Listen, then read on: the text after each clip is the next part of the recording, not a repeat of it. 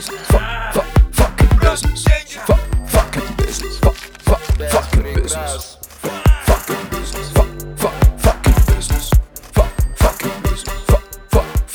Мой бизнес-план, тем хорош, что он был без плана. Расскажи поподробнее. И вот ты постоянно дрюкаешь людей. Реализация ее. Реализация. Ребята, у нас было все. Вот в Москве у нас было абсолютно все. Потребитель сам сформировал то, что заложится в ДНК бренда. Люди и жизненный путь сам выбрал то, чем я должна заниматься. Мое первое правило, что я всегда честна с собой в том, что я хочу. И все стало на свои места. Всем привет, меня зовут Настя Боброва, я операционный директор компании Трансформатор Travel, TRVL и TRVL Консьерж. Привет, меня зовут Женя Брылева, я основатель и владелица SMM и пиар-агентства «Клевер». Сегодня у нас в гостях прекрасная, невероятная Юлия Васильевская, сооснователь бренда «Yuliawave». Юль, привет. Девчонки, привет. Я бы сказала, наверное, основатель, а не сооснователь. Ну, я думала, что вместе с э, Катей, Екатериной. с Екатериной, да, я думала, Да, но вместе. бренд создан... Мы в любом случае вместе, и не только в бренде, но еще и в жизни, но тем не менее, как бы бренд основан мной еще 10 лет тому назад. То есть мы являемся партнерами, но не сооснователями, а партнерами. Это немного разное. Спасибо тебе большое. Вот видишь, какие сразу интересные детали мы выяснили. А, Давай поговорим вначале про твой путь. С чего вообще начинался Юли Вейв?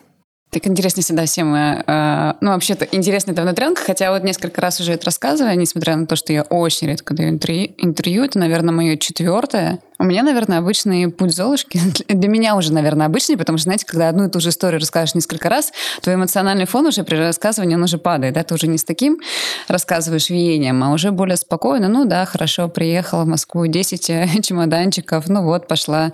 Одна работа, вторая, там копеечку заплатили, там, потом пошел, потом мечта, потом достиг, ну, все своим трудом, вот как-то и все.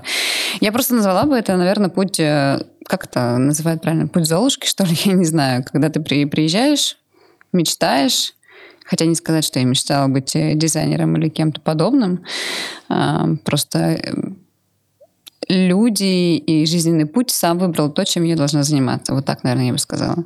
Когда зародились мысли про Юлю Вейв, про бренд именно одежды? У меня, наверное, мой бизнес-план, тем хорош, что он был без плана. Вот, наверное, это так. Потому что, мне кажется, прошло года два, когда я поняла, что вот это все превращается в некий, наверное, бизнес. То есть все остальное время это было...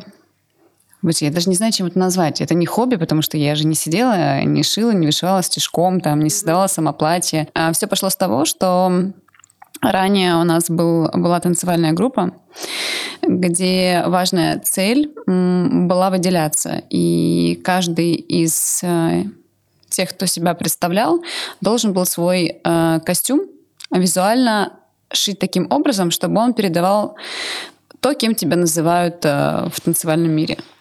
Я не буду говорить, кем я была. У меня был очень яркий костюм.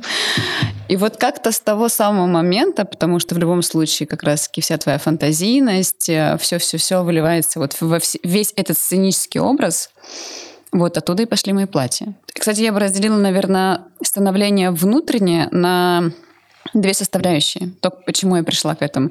Первое, это, наверное, отчасти вот какой-то, это вся фантазийность, вдохновение, креативная моя часть, наверное, как раз-таки появилась именно из танцев. А вторая часть вдохновения пришла от девушки, которая до сих пор, наверное, об этом не знает. Хотя я всегда вот так завуалированно говорю о ней. А, Сейчас как раз ехала, думала о том, кто первый меня вдохновил. И я помню вот эстетически, как я с ней разговаривала, я помню ее жестикуляцию, ее манеру вести общение, ее тонкое тело. Она была на себя настолько правильно сложенная. А, Помню, как первый раз я приехала к ней в гости поднялась на второй этаж, и у нее была своя такая маленькая студия. Первый раз узнала, что такое скетч, э, купила себе кучу дорогущих фломастеров. На тот момент для меня это было просто, ну, прям большая трата денег, которые потом засохли. Рисовать-то я не умела, как бы, но я была вдохновлена.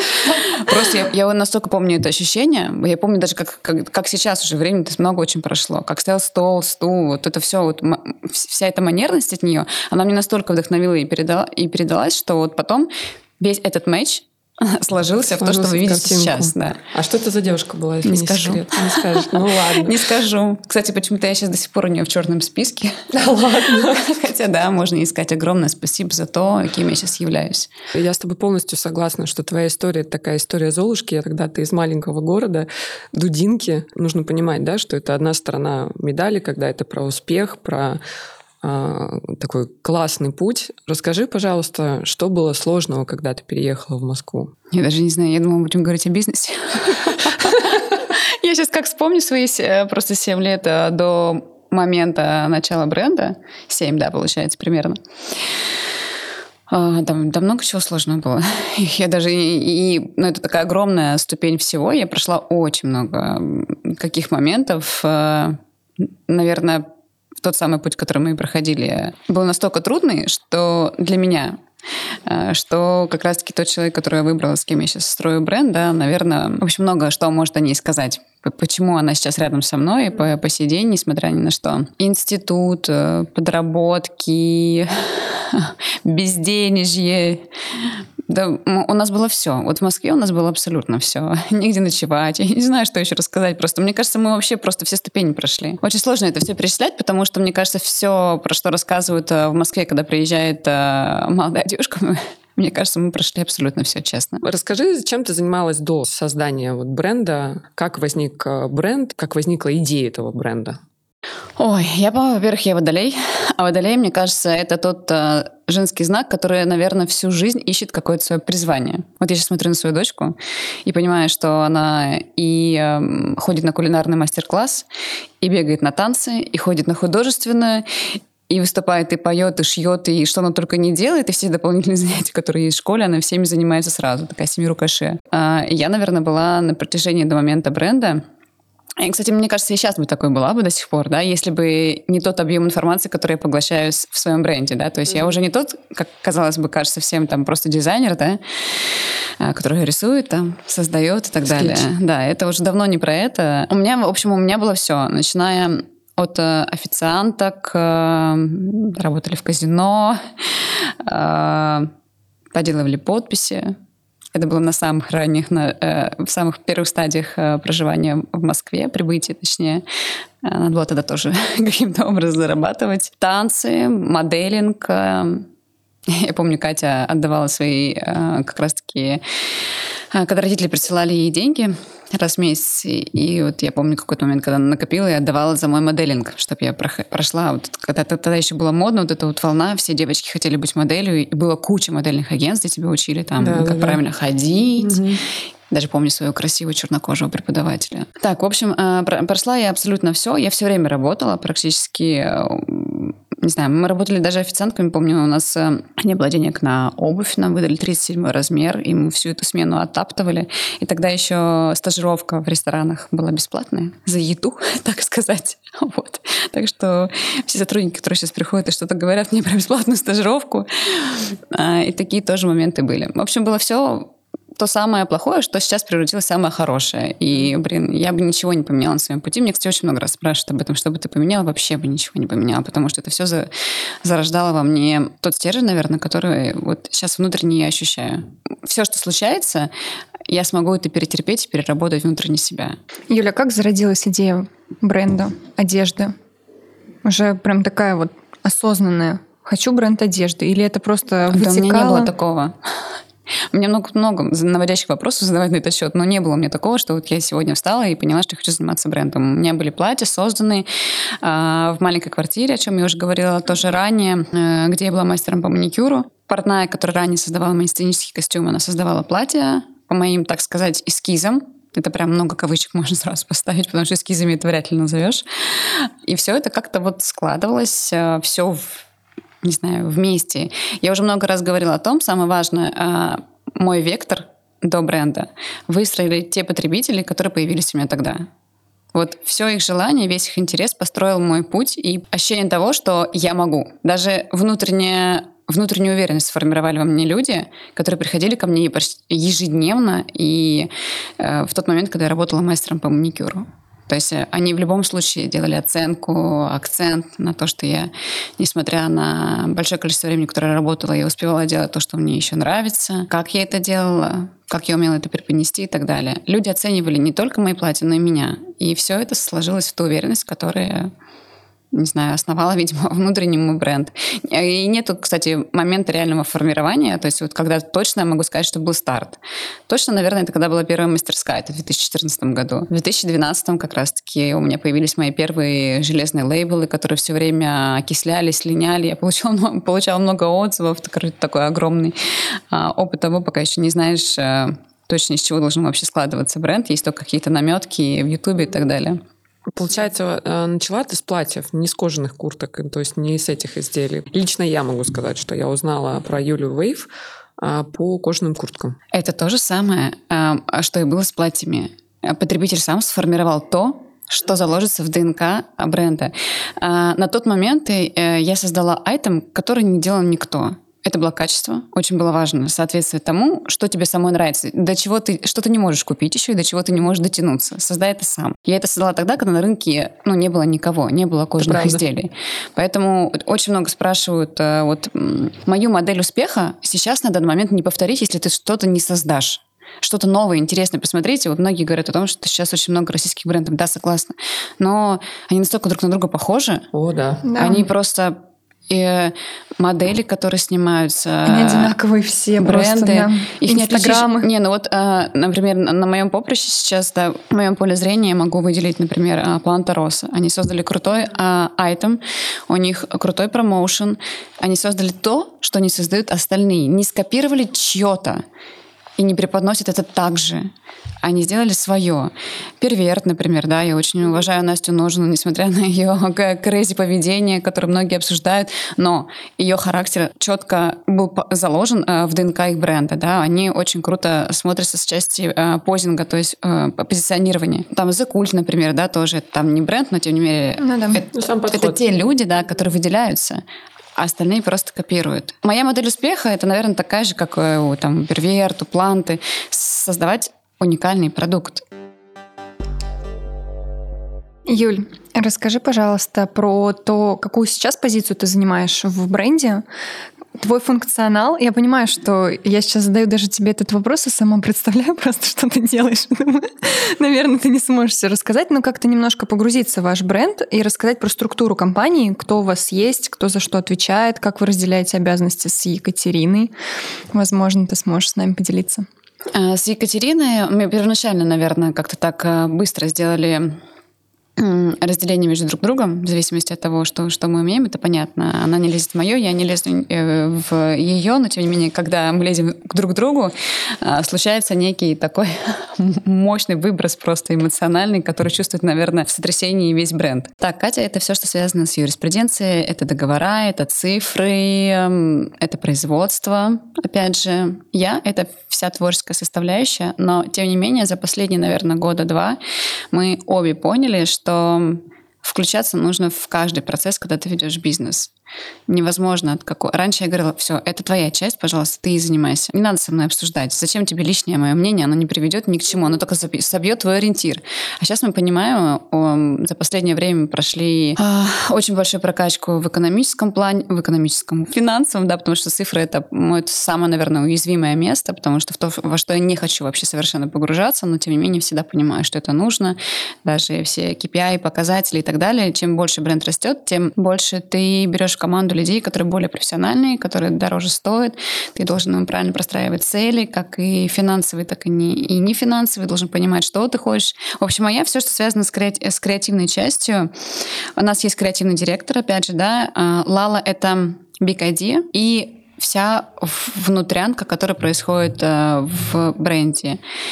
Это дизайнеры, это вся креативная команда. У нас достаточно немаленький штат, хотя недавно, вот вчера мне буквально сказал наш креативный продюсер о том, что у нас очень маленькая команда. А сколько у вас человек? А сколько человек, да, интересно. Креативная команда.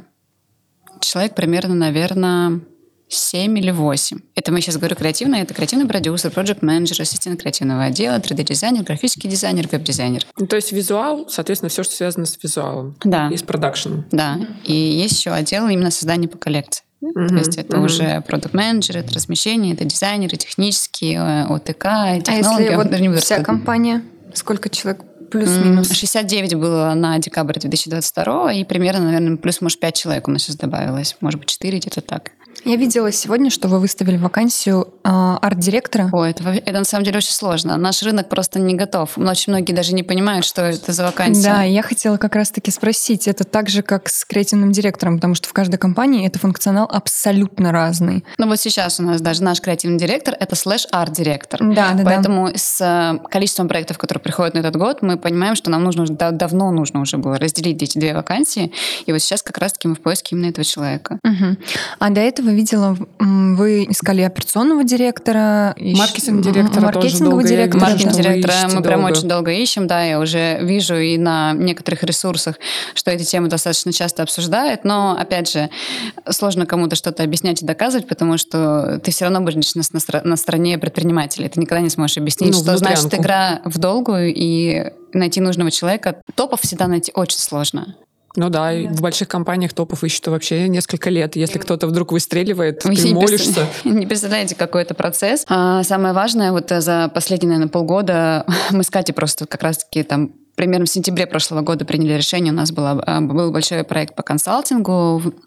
Мы изучали всю внутрянку, внутрянку, что такое организационная структура, функциональная структура, что такое топы, какие есть всякие части в бизнесе и так далее. Когда мы понимали, что раньше мы э, нанимали людей снизу вверх, да, и поэтому потом, чем больше людей, чем больше ты начинаешь барахтаться, и все, и потом кто-то перегорает, уходит и так далее. И когда ты уже дорастаешь до какого-то определенной планки, ты должен все-таки брать людей сверху вниз, которые уже тебя будут учить, которые будут структурировать, прописывать и так далее. И вот мы занялись данным поиском. Те люди, которые приходили в нашу компанию за последнее время, больше пишут, нежели реализовывают. Делают. Да. То есть у любого топа первая графа, которая написана в вакансии, это всегда с- создание стратегии. Всегда. Но многие забывают добавлять э, реализацию ее. Реализация, ребята, ее нужно реализовать. Ты можешь написать, что мы заработаем x3, x4, x5. Но даже, наверное, тут еще и предпринимателей можно спросить с этой стороны. э, Не ставьте топу сразу прописывать э, написание стратегии, потому что любой топ должен просто с головой проникнуть в бренд Да, первоначально. вот сейчас как раз Только хотела потом сказать. он сможет. Это только сейчас я поняла. Я, Я просто раньше- по своему опыту могу сказать. То есть э, я прошла много компаний, как операционный директор, как исполнительный, в зависимости от функционала. И когда я прихожу условно, да, к предпринимателю, например, ну просто пред- представим, я пришла к вам на работу, и вы мне сразу скажете про стратегию, про бренд, про цифры. Мне нужно погрузиться, мне нужен месяц, чтобы я поняла все эти узкие горлышки, где есть какие моменты, э, что проседает, чтобы я сразу понимала, как, какие правила игры. То есть как, с чего, какая у меня сейчас платформа для того, чтобы как на бустере стартануть. И после этого уже перерабатывать и так далее. Но здесь я согласна с тем, что про стратегию говорить, когда ты не знаешь ничего про бренд, как там все устроено, вообще про компанию в целом, это опрометчиво. Да и Очень смысла в этом нет. Да, это просто в, пуст- в пустоту. Документ. Просто описать все эти... Ну, да, это как, знаете, писать в- э, всю жизнь регламенты. А какие требования у вас, чтобы попасть в команду вот для слушателей? От топ-менеджмента до каких-то линейных сотрудников, на что ты обращаешь внимание? Какие качества, может быть? Там вообще, в принципе, весь путь, как вы Вот, кстати, э, рабочие качества, именно которые как э, в профессионале, мне кажется, очень сложно ответить на этот вопрос, потому что это все равно те вещи, которые ты можешь там, внутри понять. Прямо вот с первого дня, там, не знаю. Во мне в любом случае очень важно в человеке инициативность, организованность и гигиена своего рабочего места. Для меня гигиена — это весь регламент компании. Кстати, у СММщиков это самое важное. Я с утра пишу, это твоя гигиена. Почему ты не проверил, вот э, там, не знаю, не заменил location или еще что-то? Это твоя гигиена. Вот это я имею в виду. Расскажи, расскажи поподробнее. А, У нас есть программа, в которой у нас ведется, в, грубо говоря, чат, но не чат. Э, Ты видишь все дедлайны, ответственные комментарии, переходы. Ты видишь в этой программе все. Я просто молюсь на эту программу, если прорекламирую Битрикс. Да, Битрикс, когда мне первый раз его презентовали, думаю, боже, ну как же сложно. И все равно э, любое изменение для компании — это всегда стресс. Если ты не будешь показателем, никто не будет делать это. Если не будешь делать, то ты. И вот ты постоянно дрюкаешь людей. Каждый день, ребята, пожалуйста, релевантно, относитесь к моему времени, ведь я не, не хочу. Мне нужно, чтобы сделать, написать вам, спросить. Вы должны узнать у кого-то там еще, потом вернуться ко мне с ответом, потом я напишу еще один комментарий. Зачем? Есть Bittrex, вы все прописали, я вам все на это ответил. Все, не нужно лишних никаких действий, ничего. И вот э, ги- гигиена — это обязательно, что э, больше вот если сутки у нас просрочена задача, да, вот это как раз-таки про ту гигиену, которую я говорю. То есть ты обязательно должен, а, соответствовать э, регламенту, который, с которым ты ознакомливаешься, когда приходишь в компанию, б, э, соблюдать э, все программы, в которые работает компания. То есть если нужно вести дедлайны там-то, там, то это и есть для меня гигиена. И, соответственно, гигиена — это твои собственные обязанности. То есть это дедлайны, это вовремя помененные карточки товара, это вовремя сделаны съемки, это вовремя поданные пресс-релизы, это постоянно гигиена, у каждого она есть. Также к этому отношусь, и также просто я, э, не знаю, восхваляю Битрикс. Скажи, пожалуйста, в какой момент вы поняли, что пора? То есть вот настал тот, условно говоря, объем, когда вам уже нужно все Это с первых дней, мне кажется, происходит вообще. Вот мой совет, кстати, всем начинающим, боже, пожалуйста, делайте вот по кирпичикам, попробуйте. Я знаю, что это сложно, и на, на, на это... Но я бы посоветовала, на самом деле, все равно структурно раскладывать хотя бы азы. Вот просто для начала. На самом деле настолько облегчил... Хотя нет, ладно, не прокладывайте путь, не все это вранье. Не, не прокладывайте. Все-таки, наверное, когда ты идешь на ощупь, э, это потом перекладывается в некий вот э, опыт из которого потом что-то вырастает, либо вообще не вырастает. Есть два пути всего. Какой бы совет ты дала вот тем, кто сейчас думает о создании своего бренда? Мне кажется, я отвечу так же, как отвечала всегда, просто начинать и все и пробовать. Не как можно какой-то совет в этом дать, это как совет в отношениях давать, я не знаю. Хотите, делайте, начинайте, пробуйте. Вообще один раз живем. Я стараюсь вообще все пробовать. У меня сегодня, кстати, первый урок танго. Я пойду тоже сегодня что-то новое классно. пробовать. Вот, поэтому хочешь, иди, делай, пробуй.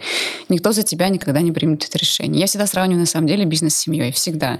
Но, опять же, потому что у меня никогда там не было огромной большой семьи, Сейчас у нас в доме живет 10 человек, приходящих, уходящих, да дедушки, ладно. бабушки, да, несмотря на то, что я интроверт, да, э, муж, ну, дети, очень много всех, у меня постоянно такой, знаете, бурлящий механизм, и я пять лет назад, и, и я сейчас, это абсолютно два разных человека. То, что ты практикуешь в своей семье, или с точностью да наоборот в uh-huh, бизнесе. Uh-huh. Скорее всего, даже бизнес больше мне помог построить такую семью, которая есть сейчас. Терпение, уступчивость, мудрость э, или наоборот нервозность, вспыльчивость. Все, поверьте, это просто настолько зеркально. Я это как человек, если бы кто-то мне сейчас рассказывал об этом, не имея чего-то из того, что uh-huh. я сейчас говорю, я бы сказала, ну да, окей, хорошо, я тоже могу читать книги, смотреть фильмы и так далее. Но я имею огромную большую семью, я имею большую компанию в достаточно сложном бизнесе в России, потому что он находится в, зачат- в зачатке еще с, с первых его дней.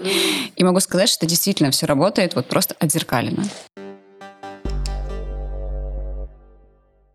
Сейчас э, вообще, если так ответвление сделать, э, источники трафика и бизнес в России — это огромная боль всех, как и маркетинг. Расскажи про свой Инстаграм, насколько он привлекает это как источник трафика, как ты его развиваешь, какие есть пути отделения. Я видела, что ты э, в Инстаграме говоришь о том, что хочешь отделиться, ну, меньше съемок, да, меньше твоего взаимодействия. Я участвую там, скажем так, по надобности. То есть в любом случае и даже по сей день мой бренд ассоциируется со мной. И если я там нужна, то я там участвую.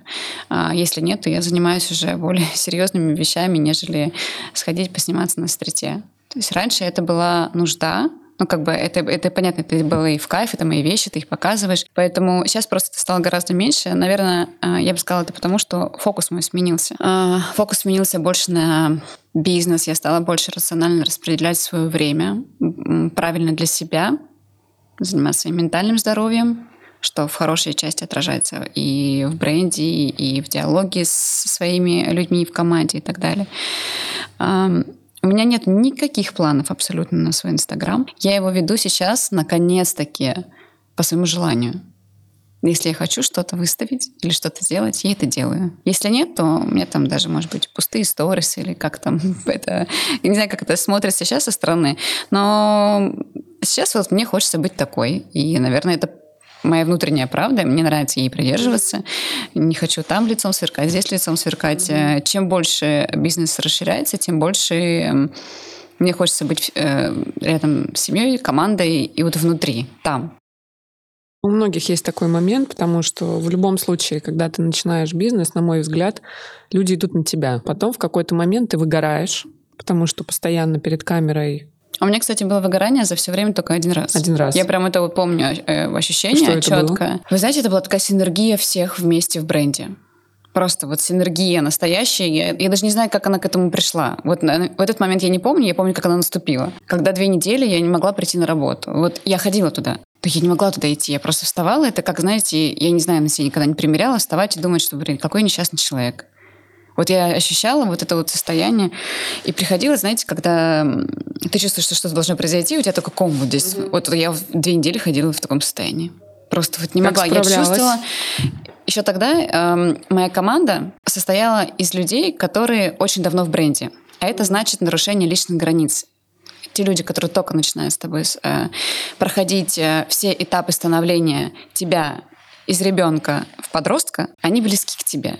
И, э, ребята, извините, сразу говорю, э, они считают нужным, они, в принципе, это и так знают, э, прийти ко мне и поговорить со мной обо всем. Там, я выгораю, и у меня много обязанностей. И в тот момент произошло это настолько много и у всех. И все переработало через себя. Каждый приходил в мой кабинет, и все, в один момент я просто встала, и все. Вот это вот состояние м, нежелания есть, э, состояние слезливости, что на меня вообще в принципе не похоже. Все, я не хотела не ходить на работу, ничего. Это было ровно единожды. Всю свою команду тогда я отправила вместе с Катей на ретрит. Это было общее решение. Мы отправили их в Турцию первым классом. Просто мне захотелось сделать им приятное. Они отдыхали там, потом они приехали, у них было состояние, как будто они не нужны здесь. Такая, такая странная штука. И я понимала в тот момент, что вот как раз-таки сейчас при- пришел момент того, что сейчас все займут свои места, которые должны занять. Кто-то уйдет, потому что перерос. Ну вот я как будто к этому была готова. Две недели ты прошла вот этого состояния того, что я так переживала, что вот сейчас она уйдет. Вот она уйдет, и что? Я с ней пять лет там или... Все, вот, как будто я к этому готовилась две недели, и потом мне этот эмоциональный выброс произошел, все вернулись, и все встало на свои места. Действительно, мозаика встала так, как должна была встать. Слушай, на самом деле такое не совсем, на мой взгляд, стандартное решение отправить всех на ретрит. Почему нет? Они же такие же люди, они хотят вдохновения, они хотят Не, наоборот. обычно это типа тимбилдинг, там, давайте пойдем в боулинг, И поиграем. такое у нас тоже есть. Вот. А тут прям ретрит. Я думаю, мне, мне кажется, такой первый раз. Нет, я Наоборот, не хотелось, ретрита. чтобы они все вместе побыли где-то отдельно, где они могут поговорить, рассказать друг другу, что у них на душе, о своих планах, возможно, принять какое-то решение, которое они могли принять в бренде под моим давлением. Сейчас удается выстраивать личные границы с командой? Да, потому что у меня все равно в любом случае произошло большое обновление. И это неизбежно. Это, мне кажется, это проходит любой предприниматель. Кто бы вам ни рассказывал, у кого примерно бизнес проходит этапы 3, 5, 7 лет, а, то это проходит практически все. И как раз-таки у меня мой этап обновления, а, он завершился. Сейчас у меня основной костяк, но другого состава. Со мной Ну, по сей день мой боец — это креативный директор Вау. человек, да, который мои руки, мои глаза. У нас эм, такая важная для меня химия, которая редко бывает. То есть Лалом, я бы ее назвала, кстати, сейчас вот, наверное, тоже думала, переводчиком. Вы знаете, как бывает, с птичьего языка переводят люди. Да.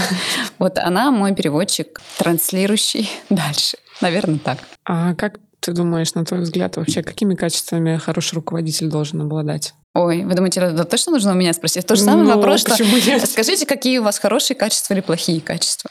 Как человек сам о себе может говорить? Какой руководитель? Эм, Ну, не, не о себе, а вообще, в принципе, о руководителе. С кем тебе комфортно в работе? Это же тоже такая э, должна быть связка, синергия, чтобы сойтись с предпринимателем. Я думаю, что руководителю очень важно умение не слушать, а слышать. Это тоже две разные вещи. Доверие. Это прям такая основа, которая должна закладываться. И опять же, я сейчас говорю э, за креативную группу, с которой я больше сопричастна, за дизайнеров и так далее. Доверие для меня равно свобода. Если чем больше ты даешь человеку созидать, тем больше результат ты получаешь.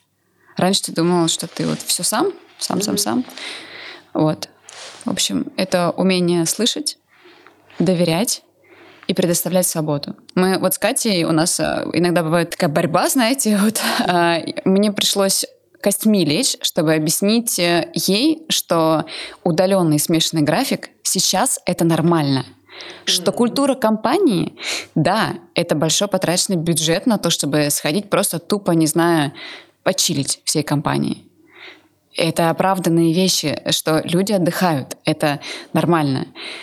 Э, нормально, когда человек сидит дома, даже если не отвечает 10 часов. Но вот так он более продуктивен. И нам пришлось очень долгое время, мне, мне вот просто многие сотрудники об этом не знают, но мне пришлось доказывать за каждого сотрудника, кто Катя. работает удаленно, да, что вот Катя, это нормально. Сейчас поменялся вообще э, подход э, HR в целом. Сейчас э, не, не то, что ты можешь э, человека забрать к себе деньгами. Да никто не пойдет сейчас за деньги. Ну, только Ну если... да, после пандемии, знаю. мне кажется, все очень обращают внимание, возможно ли, допустим, там хотя бы два дня в неделю иметь Тут даже не в самом графике. Тут очень э, много. Это такой собирательный сейчас э, образ того, где ты в кайф. Это должно быть как дома, это должна быть, не знаю, нормальный э, руководитель, с поехавшей кукушкой, не знаю, где ты можешь реализоваться, где ты приходишь, не знаю, руководитель поставил тебе кактус, потому что, не знаю, захотел это сделать. Почему я не говорю? Это сейчас не хвастовство, я хочу, чтобы это просто услышал каждый, что ты должен внутри, в душе у твоих людей команда все равно созидать, хотеть, желание быть, остаться здесь. Ты можешь предложить 150, 200 тысяч рублей, но если ты будешь дерьмовый руководитель, Ну, если если вы там, да, то токс- как бы токсичный, вообще- то извини. Сейчас вообще по-другому выбирают. Сейчас наоборот. Если раньше ты мог наоборот предложить зарплату, потом что-то там еще обещать, обещать, обещать, то сейчас э, нет. Сейчас важно, что внутри бренда. А потом уже зарплата на самом последнем идет. У меня был опыт работы в компании, где свобода, там даже босиком ходили. Вот это была моя последняя компания, в которой работала после того, как я ушла в танцевальную группу, А, где все общаются, не знаю, в общем, все как дома. В офисе все делалось как дома. А, Генеральный директор, я ее помню прекрасно, мы недавно с ней встретились, она говорит, о, Юля, я так люблю твой бренд, а я тогда помню на нее смотрела и думаю, вот я хочу просто быть как она. И она тоже сидела, там ноги на диван сложит, все так, так просто было, так вот трудно и легко в то же время, но от того, что легко, трудности казались совершенно дру- в другом, понимаете, контексте. Когда тебе здесь вот хорошо, да, ну, трудности, окей, сейчас дойдем, потом перейдем, и опять будет легко. Ну, вот как-то вот такое вот состояние. Поэтому это очень важно. Даже поставить пуфик э, твоему офис-менеджеру, это, Ну да. блин, это очень важно. Потому что это, это все все равно, это отдача жизни, это долбанный бумеранг. Сейчас говорили, я вспомнила еще про важные качества руководителя. а, умение а, быть собой. Вот э, это очень тоже такая важная вещь. Не умение это быть собой, признавать, э, кем ты являешься в действительности. То есть э, не побояться где-то понять, что кто-то сильнее тебя. Я, например, матерюсь очень часто. Даже если люди давно в команду приходят. Ну вот я такая, вот такая. Ребята, извините. Расскажи, пожалуйста, как вы вообще справлялись со всеми событиями, которые происходили? То есть насколько непросто было, либо было ок. Ну, то есть вы были там, не знаю, заранее к этому готовы. Как вообще команда это переживала? Какие у тебя, может быть, инсайты за этот период времени появились? Первая неделя или две, я уже не помню, самый такой пик, я была в домике. Я понимала, что мне нужно разговаривать с командой, но иногда у меня есть состояние, когда лучше делать вид, что ничего не произошло. Как защитная реакция? Это такая, да, некая защитная реакция, я это называю «я в домике», и я это действительно делала. И мне было так легко, потому что в любом случае весь э, вайб исходит от меня. Поэтому это был, было лучше. Может быть, и, и не супер по-героически, но я в это и не напрашивалась. Лучше, короче, было так. Если подходить э, было ко всем, спрашивать, узнавать, проводить собрания, ведь у нас же принятие происходит через сколько там, 40 дней, да, по-моему, первый через 20 плюс-минус оседает, потом через 40 у тебя происходит принятие любой ситуации жизни. И вот мне нужно было, наверное, подождать. Пусть каждый сам справится с эмоциональным фоном. По-моему, через э, две недели, что ли, я провела собрание. Не могу сказать, что оно было такое, знаете, как Жанна Дарк. Вперед! За мной! Я знаю, что будет завтра. Не было такого. Но, наверное, отчасти это быть собой.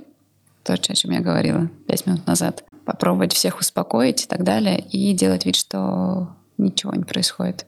А на бизнесе? Ну, условно, там, что на бизнесе? Я уже, знаете, такая знаете, понятная э, ситуация в российском бизнесе. То это было до всяких различного рода событий, то это просто немножко приукрасилось событиями. То есть ты постоянно что-то пишешь, делаешь, э, строишь какие-то планы. О, боже мой, планировать в России очень сложно. Что-то планировать. И вот отчасти от того, что наш план рухнул, у меня не было никакой эмоции. Вы понимаете? Ну и окей. Ну, дальше пойдем. Есть другие возможности. Но вообще у меня не было никаких эмоций. Написали эту стратегию, супер, Хотела Париж, сказать, Европа, давай туда-сюда. Да-да-да, эти стратегии, их можно на самом деле... Ну, на самом деле, э, стратегия — это та вещь, которая все время ру- рубится и э, в моменте перестраивается. Это нормально, как бы это, мне кажется, для любого бизнеса, да. Но рухнуло и рухнуло. Быстро начали подстраиваться по других планам. Мы выпустили два дропа. Так же, как в пандемии у нас был дроп Home, который мы прям не знаю, там из фабрики, из-под тяжка тащили, закрывали офис, шторки, чтобы нас никто не видел. Все это делали, помню, на кстати, себе снимали, дроп. снимали, как мы поем с командой, гимн и так далее. То есть все, все, через все это абсолютно проходили. И также вот сейчас было когда Париж накрылся, все планы накрылись. Оно и к лучшему, кстати, на самом деле было в плане к лучшему, что накрылось, потому что мы тогда были не готовы к тому шагу, который якобы себе написали. То есть у вас был план выйти на международный рынок? Да, у нас э, мы ведем второй год э, переговоры с Фарфичем, но сейчас это опять откладывается, потому что а, наши планы на 2023 год — это полное завоевание рынка России в премиум-сегменте. Именно прямо основательно. У нас, на самом деле, много проектов, которых вы узнаете уже в сентябре месяце. Я думаю, то, что достаточно звонко, громко будет, мы к этому идем, и если не, не, не помрем, пока дойдем. Потому что пока уже э, две пазлки команды отвалилось, не каждый выдерживает такого а, графика, как у нас. Я как раз должна была улетать в Париж, все это началось, это все смятения, кто был на неделе моды, я как раз должна была вылетать через два дня уже. Мне все говорят, там, не лети, лети, не лети, лети. И вот, вот эти постоянные качели, ты такой сдаешь, покупаешь, сдаешь, покупаешь. И Катя говорит, слушай, ну хватит, каждый обмен, ты типа 200 долларов, ты уже закончишь или нет, блин? А я такая, все, сейчас точно, я решила. Ты точно решила? Точно решила. И на утро, блин, все, я покупаю билеты в Дубай, семью увожу. Так, ладно, не будем. Э, сдай билеты в Дубай, я лечу в Париж. Собирайте чемоданы. И вот такие вот качели у меня были, говорю. Вот, ну, но каждый э, человек, даже лидер, имеет право на эмоциональные пошатку своего эмоционального фона. Как бы это нормально для человека. Ну, человек, да, человеческий фактор. Просто ничего, просто пробили план и начали действовать дальше, быстренько. То есть сейчас стратегия, соответственно, на российский рынок полностью ты имеешь в виду, что это какие-то мультибрендовые магазины или открытие собственных? Это регионы. А, собственные магазины. Я, кстати, как, э, мне кажется, еще первоначально думала о том, что у нас будет один единственный а, собственный флагманский магазин, и все остальное. Это на самом деле удобно для бизнеса в России именно как раз-таки. Мне кажется, это такая вот хорошая модель, когда ты можешь там все быстренько свернуть и оставить у себя. То есть тебе не нужно сокращать людей, увольнять, ну, да. закрывать, нести постоянную ответственность за операционные расходы и бла-бла-бла. Это огромная расходная часть, просто колоссальная.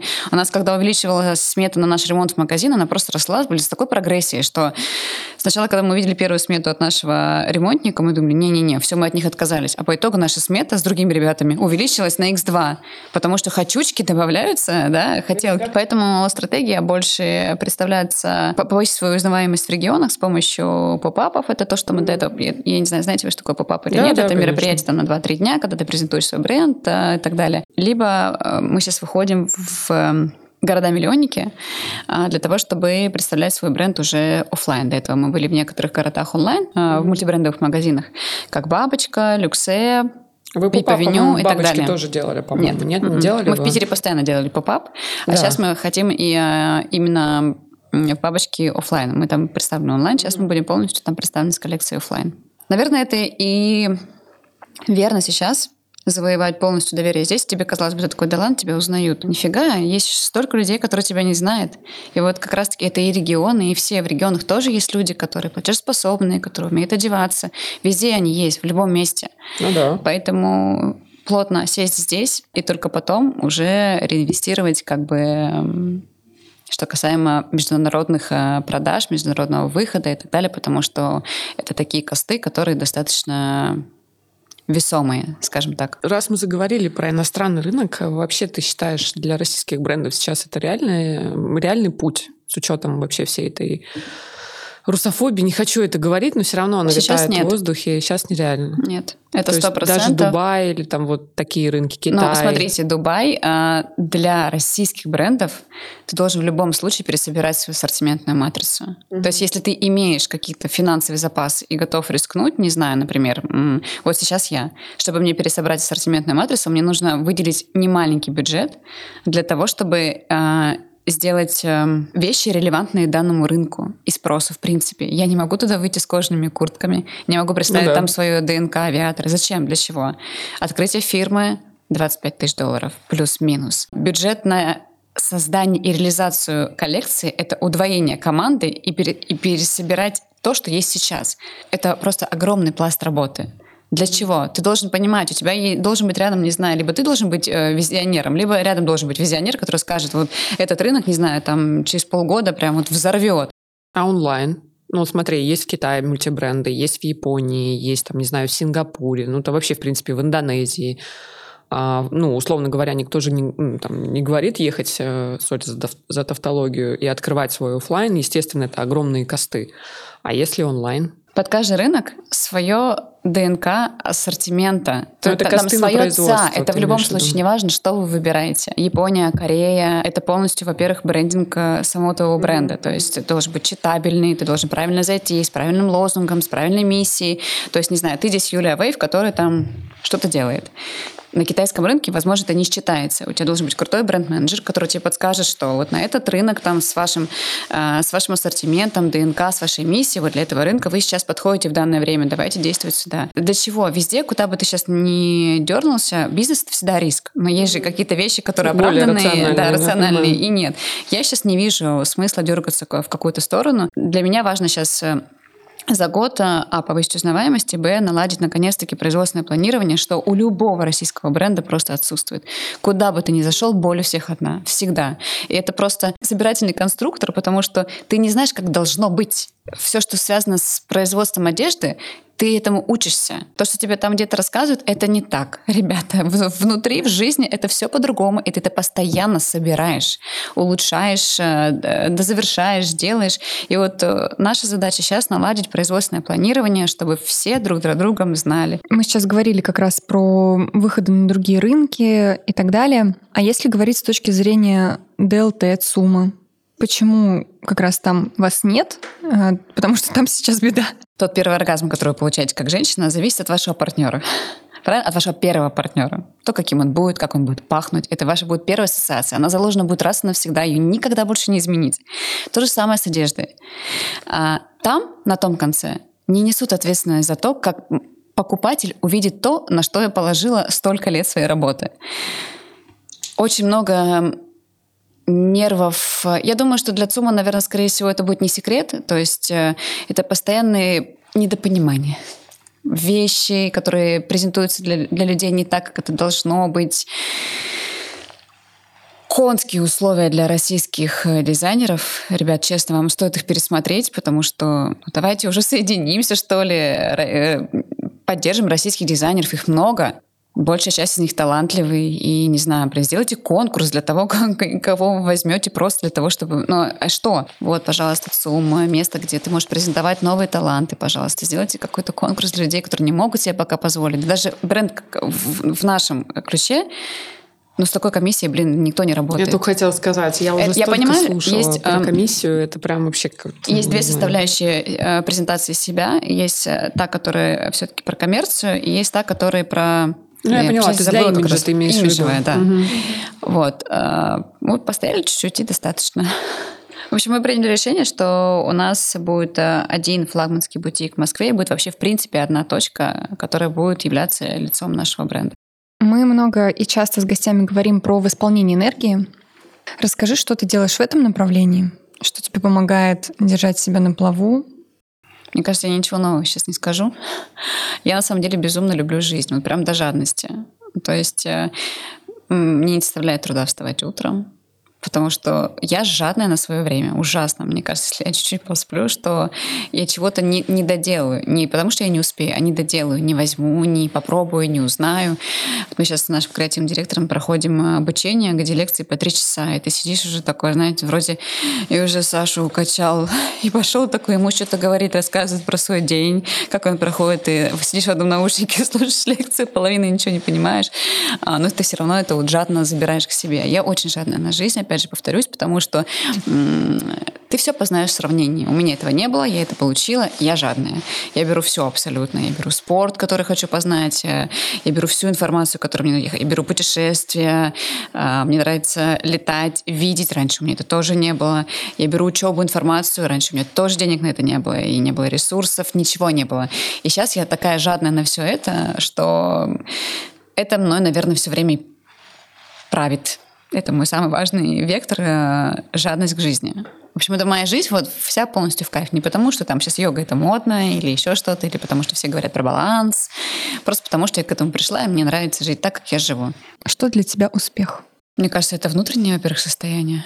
Знаете, я, кстати, сейчас поймала себя на мысли, что а, все, казалось бы, простые вопросы самые сложные. Всегда. Мы вот э, недавно пытались определить миссию нашего бренда. Вот мы рожали ее, рожали. Казалось бы, простой вопрос. Что ты транслируешь? Как бы ты внутренне это понимаешь, но не можешь передать. Также, я говорю, самые простые вопросы, они всегда самые сложные. Вот э, для меня успех — это, наверное, просто внутреннее мое состояние. Вот я сейчас чувствую себя успешным, счастливым человеком. Не дать соврать, наверное, может, год, может, чуть больше. Я прям чувствую, вот э, очень часто Кате пишу сообщение, что я себя чувствую счастливой. Понимаете, я встаю каждое утро, и я чувствую себя счастливым человеком. В общем, это внутреннее состояние. Для меня успех — это внутреннее состояние больше, чем внешнее больше, чем признание, и вот это все, это внутреннее. Когда ты себя сам признаешь, это, наверное, самый большой успех. Признаешь, кто ты, что ты, кем являешься, что имеешь и так далее. Вот это, наверное, короче, мое внутреннее состояние — это э, синоним успеха для меня. На что ты любишь тратить деньги? Так, я люблю тратить деньги на комфорт. Кстати, вообще тот человек, э, который нерационально управляет деньгами, поэтому у меня есть мой прекрасный партнер Екатерина, которая всегда является стоп-фактором для всего, что я пытаюсь сделать, но у меня есть всегда аргументы весомые. Так, это комфорт, это все, что связано, не знаю, с э, путешествиями, с местом, где я живу, какое постельное белье я покупаю и так далее. Это все комфорт, то, как я сплю, на чем езжу и так далее. И последнее время это все, что связано с э, винтажом. Сейчас я купила сумку, которая сегодня пришла, чтобы вы понимали, она 1982 года, пришедшая из Японии. Также я заказала еще одну кель кто бы мог подумать просто? Я продала все свои сумки, чтобы не подумали, что я сижу там такая на этих сумках. Продала все свои сумки, мне прям было, было интересно ощутить вот это вот э, весь жизнью. Я спокойно, опять же, повторюсь, расстаюсь с деньгами, потому что я все время, у нас тоже с Катей не сходимся здесь во мнениях, да, потому что я всегда за то, что ты зарабатываешь, значит, тратишь, как бы, почему нет? Ты живешь один раз, вот как я как- как-то так всегда. Я понимаю, что у меня сейчас семья, да, в любом случае, я уже не живу как, как э, не по правилу, как раньше, типа, живешь один день, давай, ей, сегодня со скалы прыгну, завтра еще откуда-то. Нет, в любом случае у меня есть э, свой накопительный сундучок, да, где я понимаю, что у меня есть будущее, да, точнее, уже не мое, но я это мои дети, поэтому mm-hmm. моих детей. Вот. Э, а всем остальном я не отказываю себе в кайфах, если быть честным. Как тебе удается совмещать троих детей я так понимаю, двое — это ваши общие дети, и есть еще старшая дочь. Мужа, семью большую, собаки, работу. Как ты вообще успеваешь все это? Мое первое правило, что я всегда честна с собой в том, что я хочу. То есть э, я не испытываю, это было на первоначальных стадиях, все равно в первые полгода примерно я это испытывала, когда была рождена Саша, но после я перестала испытывать состояние совести. Потому что каким-то образом, видимо, я с собой внутренне договорилась, что как только я начну быть честной с собой, а, сразу все разложится на свои места. Вот и, и как бы вроде я понимаю, что я много работаю, выходные мы всегда посвящаем семье, но если я хочу закрыться наверху и почитать книгу два с половиной часа, значит, и не побыть в это время с детьми, и для этого у меня есть бабушки, няни, помощники и так далее, то я пойду это и сделаю. Как только ты вот этот механизм наладишь честность с собой, это, наверное, есть для меня тот самый баланс, о котором все говорят. Кем ты видишь себя через пять лет? Хороший, на самом деле, вопрос. Всегда очень интересно, как работает мозг другого человека, когда они начинают отвечать, теряться, что-то сочинять. У всех это практически размыто. И, кстати, не могу вспомнить вот на своем опыте, вообще кто-нибудь мне ответил прям вот конкретный вопрос.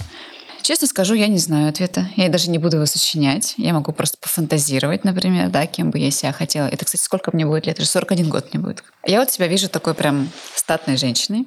Но 41 тоже женщина, как бы ты хотела или не хотел. Ментально здоровой, знающий, чего, чего она хочет. Хотя я и сейчас знаю, чего хочу. А, когда я медитирую, а, у меня приходит одна и та же картинка. Я вижу дом, он вообще супер простой, вообще какой-то прям одноэтажный, супер простой деревянный дом. Я, муж и трое детей, почему-то до сих пор маленьких, не знаю, может быть, у меня будет еще трое маленьких. вот. И я все время держу всех за руки и вот кружу, такой, хожу таким хороводом и счастлива. Вот этой женщиной, которую я вижу все время, и я ей хочу быть. Мне нравится эта женщина, она женщина. Она испытывает, что она женщина, понимаете? Типа, да И вот у нее какое-то внутреннее принятие всего, что есть. Вот, вот эта женщина мне постоянно... Вот я, я ее вижу, я бы, да, я бы хотела ассоциироваться именно с тем, кого я вижу. Мы желаем тебе, чтобы ты 41 почувствовала и встретилась и познакомилась с этой женщиной. Ну или пришла к ней просто. Спасибо. Я вспомнила, что я самое важное хотела сказать. Что для меня успех? А, это не прям не скажу какое-то одно слово. А, недавно в диалоге одна мудрая женщина мне сказала, что успех — это те пять людей, которые окружают тебя в жизни. Угу, да, это, это супер лучшее пояснение того, что значит успех. Просто посмотрите, кто стоит за вами. И я могу сказать, что действительно так. Мой муж научил меня очень многому. Он даже не понимает, чему. Не суть важно. Моя Катя — это просто, я не знаю, а, креативный директор. Это мое детище. Моя мама просто тоже много стадий своей жизни прошла, и я ее видела настолько по-разному. Четыре человека у меня. Возможно, кто-то есть и пятый. Но вот это действительно те люди, которые формируют тебя, твой успех, то, кем ты являешься. Это очень важно. Оглянитесь, с кем вы общаетесь, кто ваше общество, кто сильно влияет на ваше мнение, на ваше на вашу жизнь, на то, чем вы дышите, куда смотрите, что вы делаете. Короче, я могу долго восхищаться теми людьми, которые рядом со мной, потому что для меня это действительно очень важные люди, прям очень важные люди. Юль, благодарим тебя, что пришла к нам в подкаст. Было безумно интересно с тобой поговорить, по, по, порассуждать на какие-то темы, э, послушать тебя.